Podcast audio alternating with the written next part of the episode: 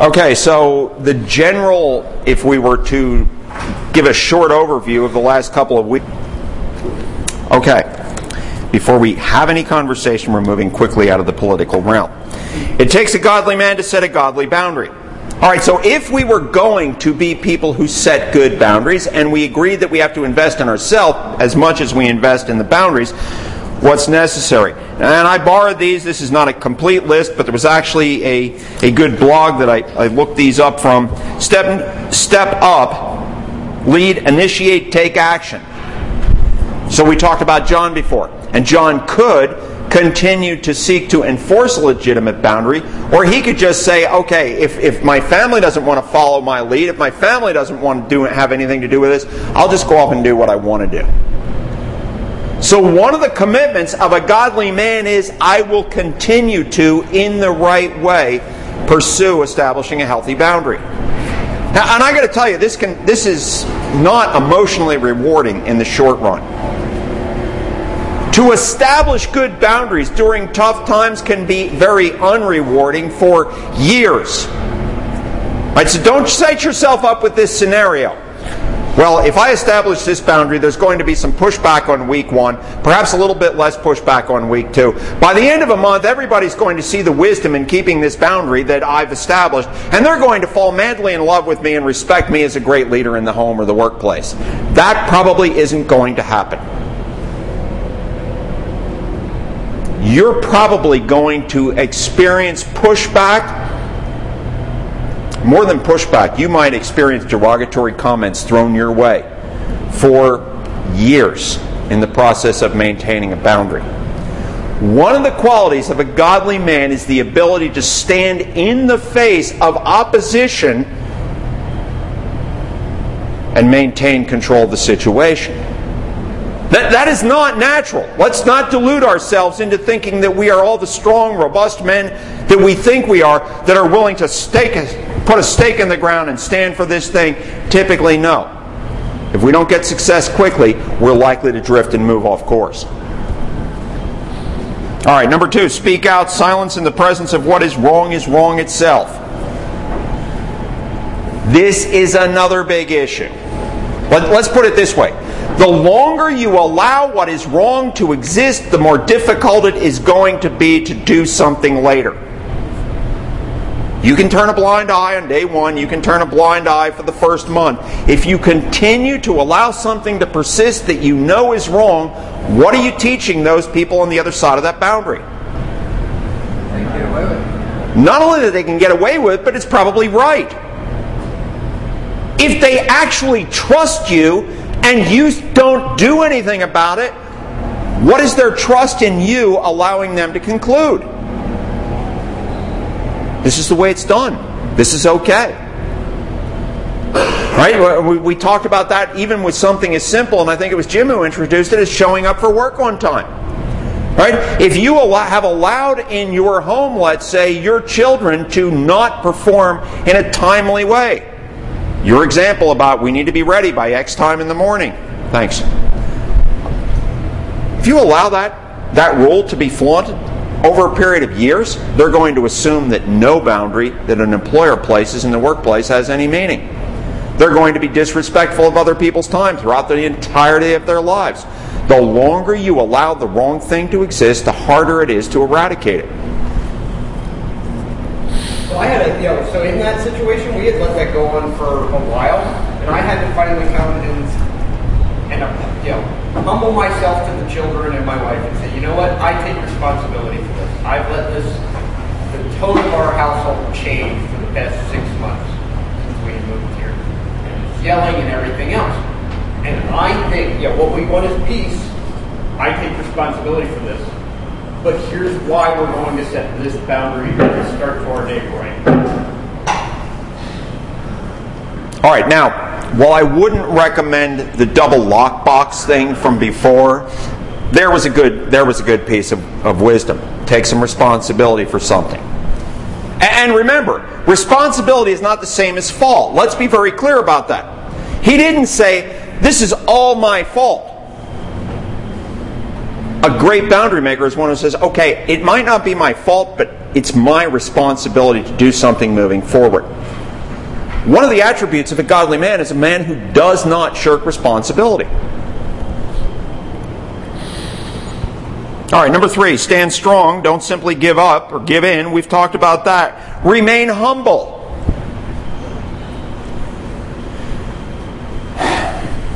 There are times when you might have to roll back a policy that you implement at work, at home.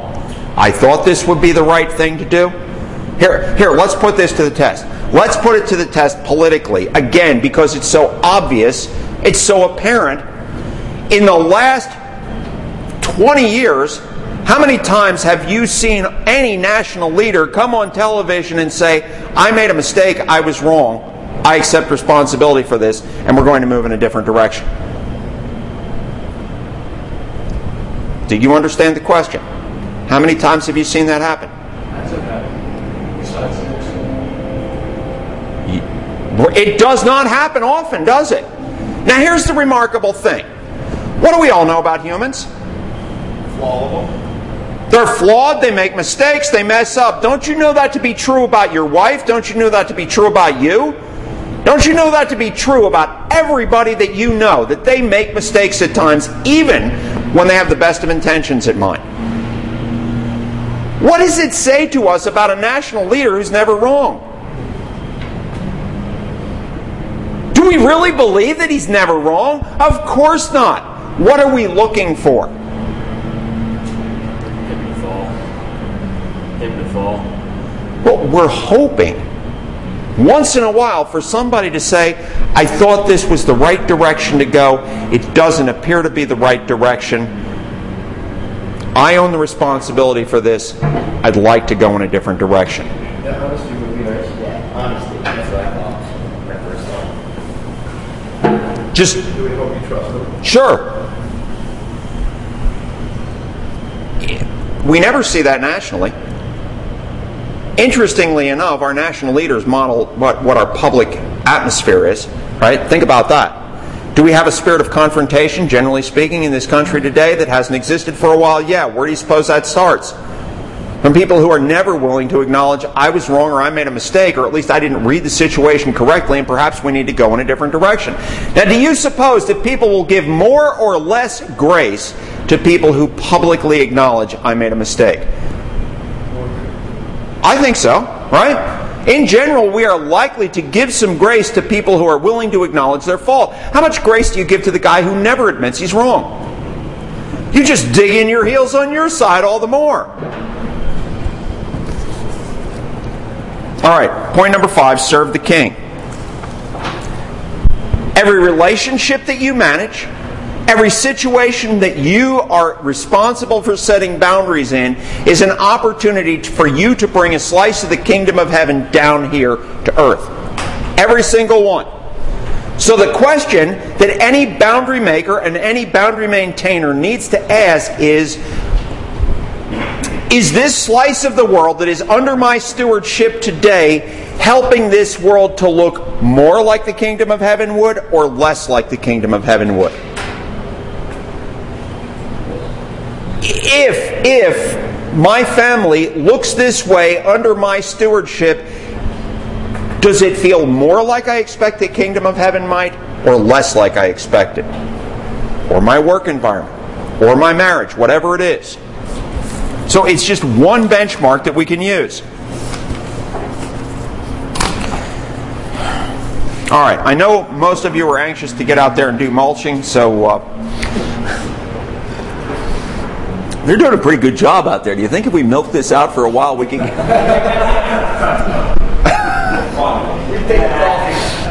we'll take them. No, that would really be an insult, and then go back inside, huh?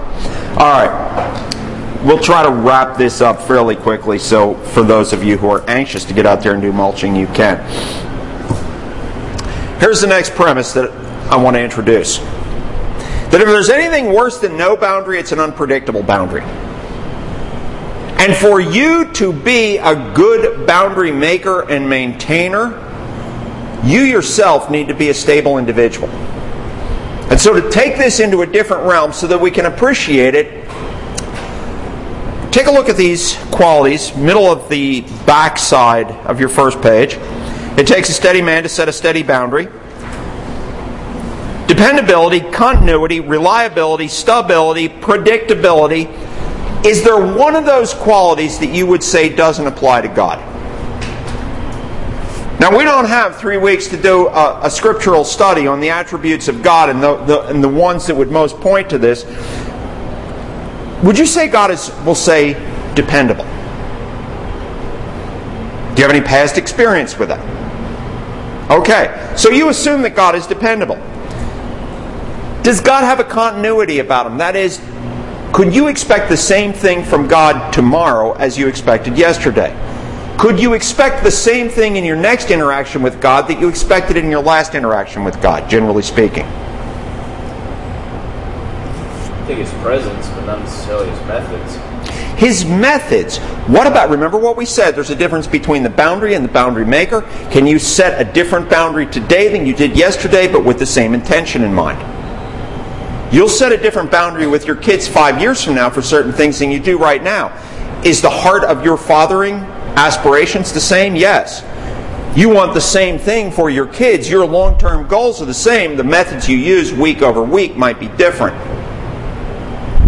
So, we're talking about character qualities here. We're not talking about the boundary qualities yet. If I am not stable, predictable, reliable, if I am not consistent in what I hope for, then the boundaries that I establish are going to be exactly like that. Have you ever dealt with someone that's erratic? Have you ever had a boss that's erratic? Unpredictable. One way, one day they're this, and, and then you go in there and you think, you know what? I'm going to spend all week prepping for this because my boss said this is important. And you go in there the next week and it's like you're ready, and there's a whole different set of priorities. There, there's something else has become the new the new thing of the week. And so you thought, I mean, maybe, maybe, okay, so let's make it practical. Safety in the workplace, okay? So safety is everything. Somebody got wounded, right? Somebody got hurt. So safety is everything. And so now for the next week, you make sure that everything in your workspace, in your workplace is safe.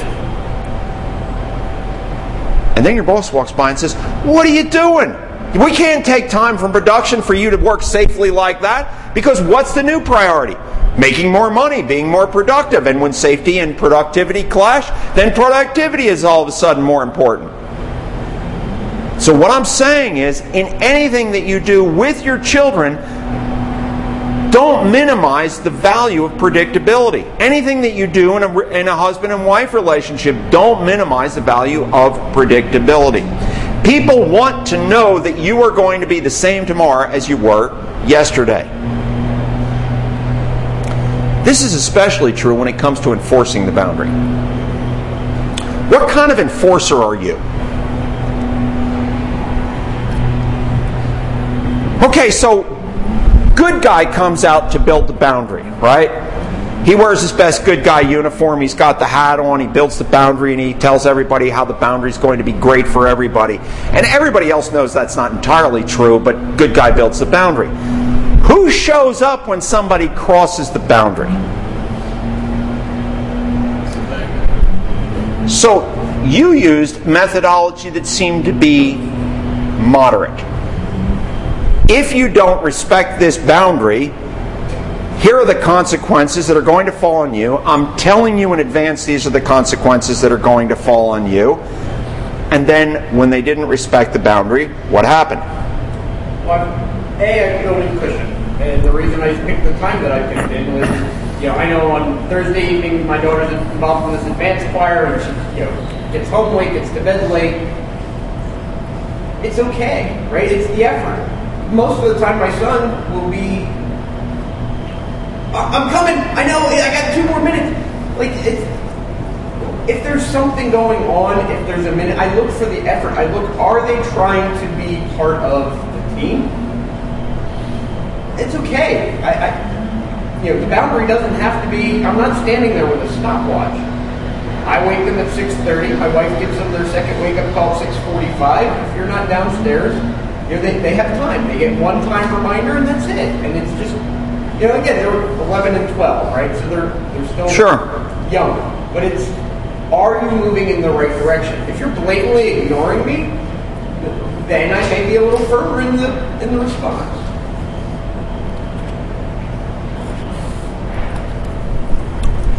I think it's necessary that the same person who shows up to build the boundary needs to appear when it t- comes time to enforce the boundary.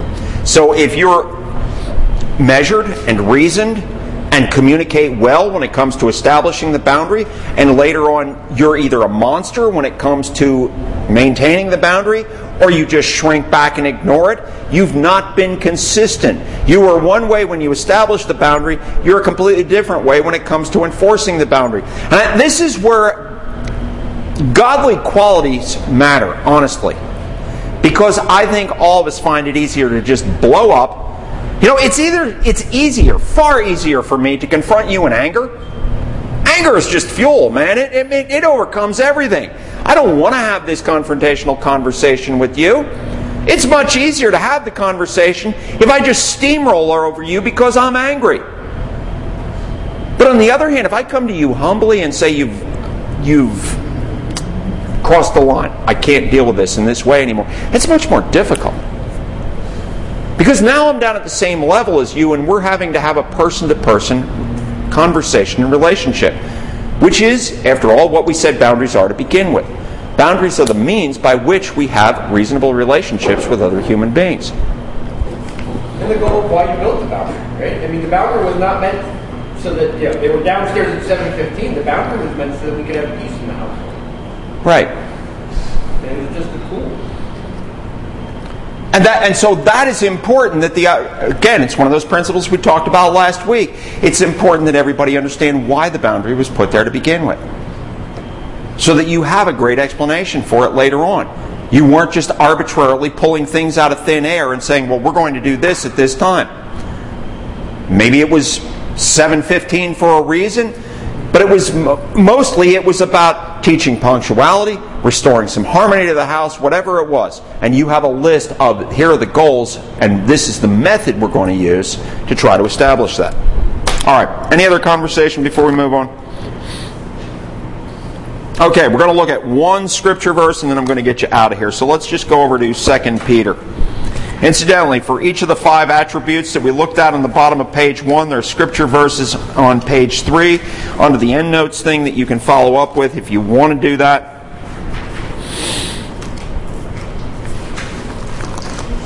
All right, before we actually get into this one text from 2 Peter, does anybody else have any comments or questions?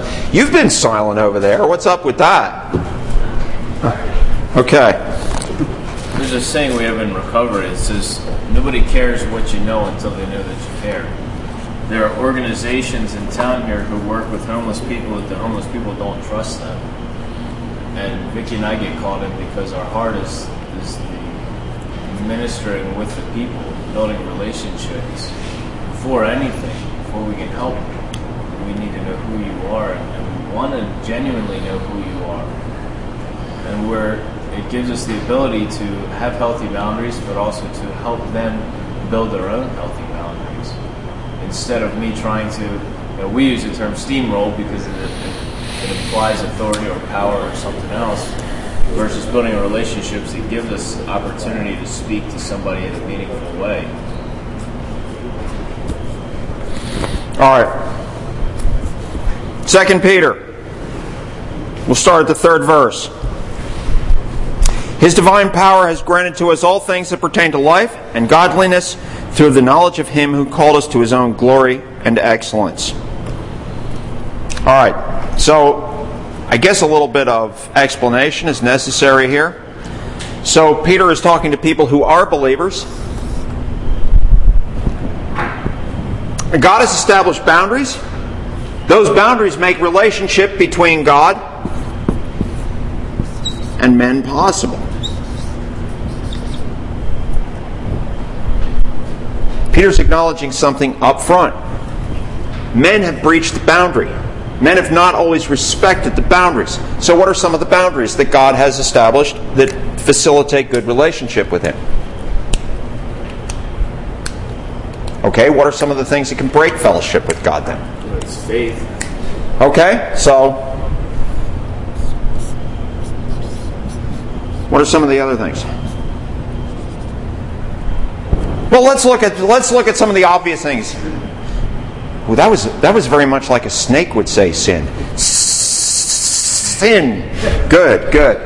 But you get the role of the serpent when we cast the Garden of Eden thing again. Good, very good. Okay, so anything that falls under the category of sin becomes a breach of relationship. All right, so that's kind of what Peter has in mind. There's a number of things that people have done that have violated the territorial boundaries that have made it possible for God and men not to exist in good fellowship with each other. His divine power has granted to us all things that pertain to life and godliness through the knowledge of Him who called us to His own glory and excellence. So he's saying these things are going to facilitate the restoration of relationship by which he has granted to us his precious and very great promises, so that through them you may become partakers of the divine nature. So the promises relate to the divine nature. So, what is the divine nature? Incidentally, if you thought Paul was confusing sometimes, Peter must have learned how to write confusing verse from Paul. Because none of them seems to know how to punctuate very well. So we'll read this from the beginning again because this is one of these things you just got to break it down. There is so much good stuff in here, but if you don't break it down, you don't see it. His divine power has granted to us all things that pertain to life and godliness. So where does it start? His divine power. His divine power. That means God saw a problem and he didn't just sit by and do nothing about it. Relates right to quality number one that we talked about in a godly man. If you see a problem, you're going to act. What, what are God's potential other responses? What could God have chosen to do? There's no relationship between God and men. Men have violated the contract, we'll say, the covenant that facilitates relationship with Him. What could God have done? Destroy man. What else? Good luck. Good luck. I hope it works out well for you. See you in another universe. Okay. Turn us over to the evil desires of our heart. Well, he does that sometimes, doesn't he? But with an end in mind. Yeah. Which is kind of a different way of saying good luck. Okay, so God had multiple options. Let's not discount that. If we want to be godly men, it's going to call on us to exert what we feel is effort toward the best interest of those around us, not to just turn our back on them. But His divine power makes that possible. Let's look at this in terms of our own human boundaries. Do you have any authority, any influence, any power, any resources that you can bring to bear on the fractured relationships or the establishment of good boundaries? Do you have anything to bring to the table? Nothing? Well, sure you do. You're the dad in the house. Whose house is it? It's not the kid's house. Right? You have resources to bring to the table if you would like to live under this roof. There are certain things that you will do. You have money, I assume.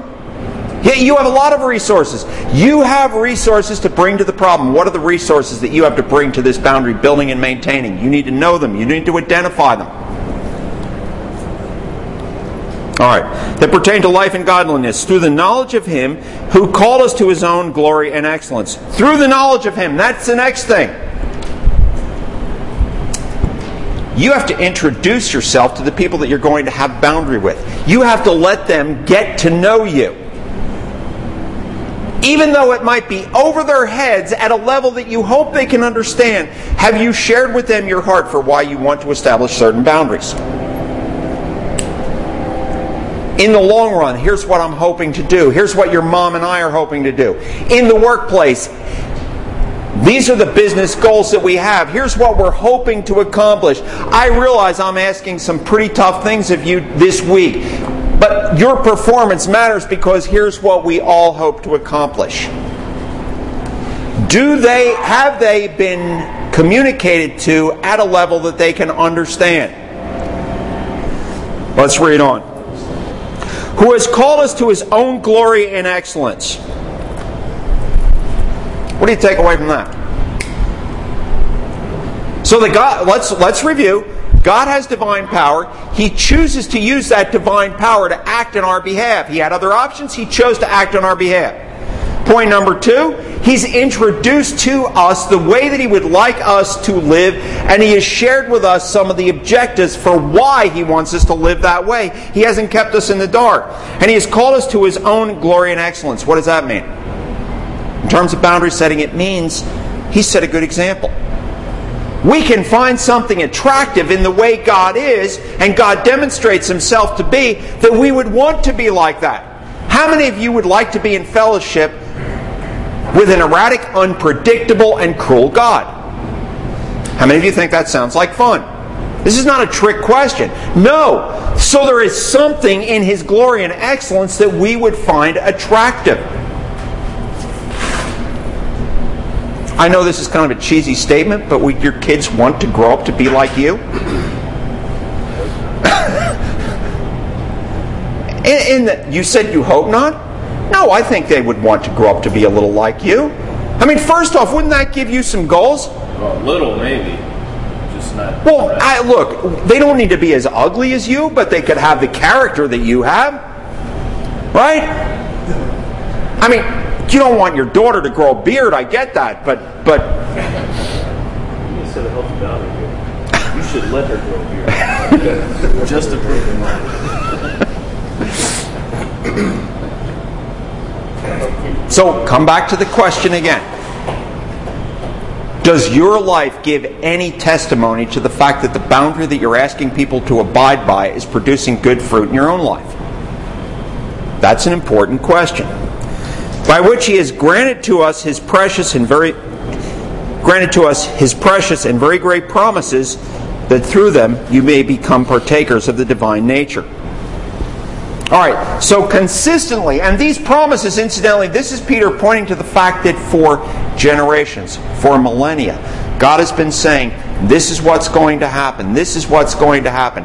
How hard is it for you to keep a promise if you make the promise today and it might take you three years to fulfill it? Boy, there's a lot of temptation that could occur in the meantime, isn't there? Think about this with me for just a second. God made a promise way back in Genesis about a plan for redemption that Peter points to and is saying, and all throughout the intervening years, God has reaffirmed that promise, and now that promise is being made good on. How good a promise maker are you and I when the promises that we make, make might take years or even decades to fulfill? And what are the temptations that we're likely to be drawn away by? I think God could have made a promise back in Genesis after the fall in the garden. He could have made a promise and then later on thought better of it. I have other options. I could create different people. I could create another universe. I could just abandon them. But he chose to live up to his promise. Now, what does that say about God's character? It's dependable, it's reliable. If we wish to be godly men, we need to be dependable and reliable. That means that our yes today is going to mean yes tomorrow and yes the day after. It doesn't mean that the methods are always going to be the same, just in case somebody wants to push back. We've already covered that. But the commitment to an end objective re- needs to remain the same. And it's for us to become partakers of the divine nature, having escaped from the corruption that is in the world because of sinful desire. So, what's corruption? What does corruption look like in humanity? Okay, those are those are manifestations of corruption. Those are temporary outworkings of corruption. What is the ultimate thing? Okay, so you have a zucchini on the shelf. And the zucchini sits there for a week. Looks pretty green on the outside. It sits there for 2 weeks. Zucchinis have a pretty long shelf life, I think. It sits there for a month. Is there a degree of corruption that's taking place in that zucchini? It's deteriorating. And that's an illustration of what Peter is talking about. The kind of corruption that he's referring to is gradually your sinful desires are rotting you out from the inside. Your sinful desires are ultimately taking you to the place that you're headed anyway. And apart from the imparting by God of some eternality to you, your corrupt nature, what you do, is only revealing the fact that you are a rotting zucchini and one day you're no longer going to be a zucchini. That was a bad illustration, but you so, what you talk about today? Well, Glenn said we're all rotting zucchinis. Okay, everything that he says from verse 5 on is the result of having been granted the opportunity to escape this corruption. So if I want to live in a way that escapes the corruption, here's what I need to do. For this very reason, make every effort to supplement your faith. So the faith is the thing that brought you into relationship with God. Your trust in what God promised to do for you through Christ, your faith is what brings the relationship. Here's the question now. These are the things that we do to become boundary keepers. Do you want to remain in the relationship that's been established for you? Do you want to keep what God has provided for you through Christ? If so, for this very reason, make every effort to supplement your faith with virtue, which is more? It's a desire to be good. It is a desire to do good, to be good, to strive for good. Okay, so that's the desire. You're shaking your head. Do you have a, a snaky hiss coming out or something you'd like to add?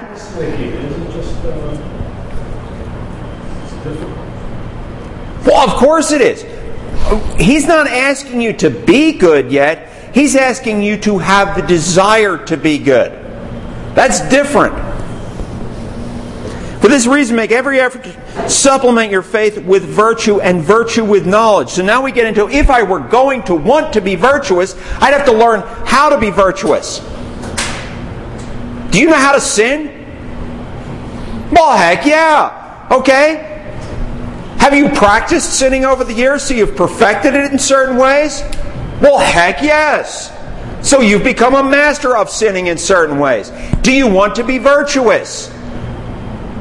Well, then you're going to need to learn how and you're going to need to practice it in the same way as you've become a master of sin because you learned how and you practiced it extensively. Are you okay? You look confused there. No, I'm thinking of application. Okay, I'm going to back up again because I don't seem to be able to find my place. For this very reason, make every effort to supplement your faith with virtue, your virtue with knowledge, and knowledge with self control. Okay, now comes the next part. So I know how to live virtuously. In other words, the theory do this. What stands in the way next? This is the right way to go, but I want to go over this way. Self control is the process of molding your behavior to what you already know to do. Incidentally, self control is when, when you and I think of the word self control, what do we think of usually? Not being able to do something. That's it. Don't do that. But self control is just as much a process of do that. Self control is not only don't slice off three slices of chocolate cake at 11 o'clock at night and eat it because that would be bad for you. Self control is also get your butt to the gym in the morning. See, it works both ways. It's give up the bad, but it's also do the good. If you give up the bad but don't do the good, what are you? You're nothing. You're a vacuum. You've abandoned what you used to do, but you haven't started to pursue what you should do.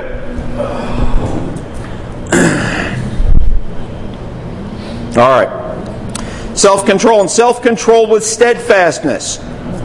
Ah, so here it is. What does steadfastness look like? Okay, we'll, we'll, we'll continue on with the chocolate cake and the gym illustration since it's safe. Steadfastness is not succumbing two weeks later to the chocolate cake. Steadfastness is saying, I'm not going to be erratic in my commitment to go to the gym. Steadfastness is, I'm going to make a commitment to enforce these rules or these boundaries in my kids' lives regularly. I'm not going to make a big. Haven't we all met people who are gung ho about enforcing something, some new policy for a month, and then all of a sudden it all goes away? It's hard work to maintain discipline, to maintain boundaries. It's really hard work, it's exhausting. And so uh, most people tend to give up on it. What's the goal? The goal is virtue. The goal is the kind of virtue that maintains fellowship with God. Do we want that? Yes. If we want that, then we have to learn how. We have to start to act and discipline ourselves to behave that way, and we have to do it consistently because here's what everyone gets frustrated with. Have you ever done the right thing for just long enough to find out it's not fun, but not long enough to experience the good results that would come from it? And what happens at that point? I've done something just long enough to know it's not easy to do it and it's no fun to do it, but not long enough to experience the results of it. And so what do we do? Of course we do. Which is why every gym is filled in January and empty in April. And then come July, they were thinking, man, I wish I would have stayed there. what I did now. Incidentally, just the gym is an illustration, okay? You need to make your own application. I'm not beating everybody up about their gym attendance or the lack thereof or, or their fitness plan or the lack thereof. I don't care if you're unfit and out of shape. There.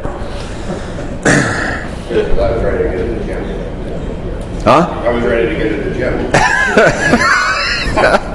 now I don't have to. I, I think I'm going to call your bluff on that. That's what I think. Okay. Knowledge, knowledge, self control, and self control, steadfastness, and steadfastness with godliness, and godliness with brotherly affection. All right, let's just park on the brotherly affection for a moment. Have you ever met anybody who's righteous but no fun to be around? Have you ever met somebody who's righteous but uptight? Who's have you ever met anybody who's always finding fault with other people? They're trying hard, they're really working hard to live the good life themselves, but they're just no fun to be around. And they offer you no grace? One of the things that happens when people really take this stuff seriously is they discover how hard it is and how easy it is to fail and how easy it is to fall. And they start to demonstrate more mercy and compassion toward other people. And not only mercy and compassion, but here, let's do this together. Wouldn't that be a? Because you're a righteous person or a self-righteous person. Oh, it would be. It would be. That's a good that's a good point. Yes.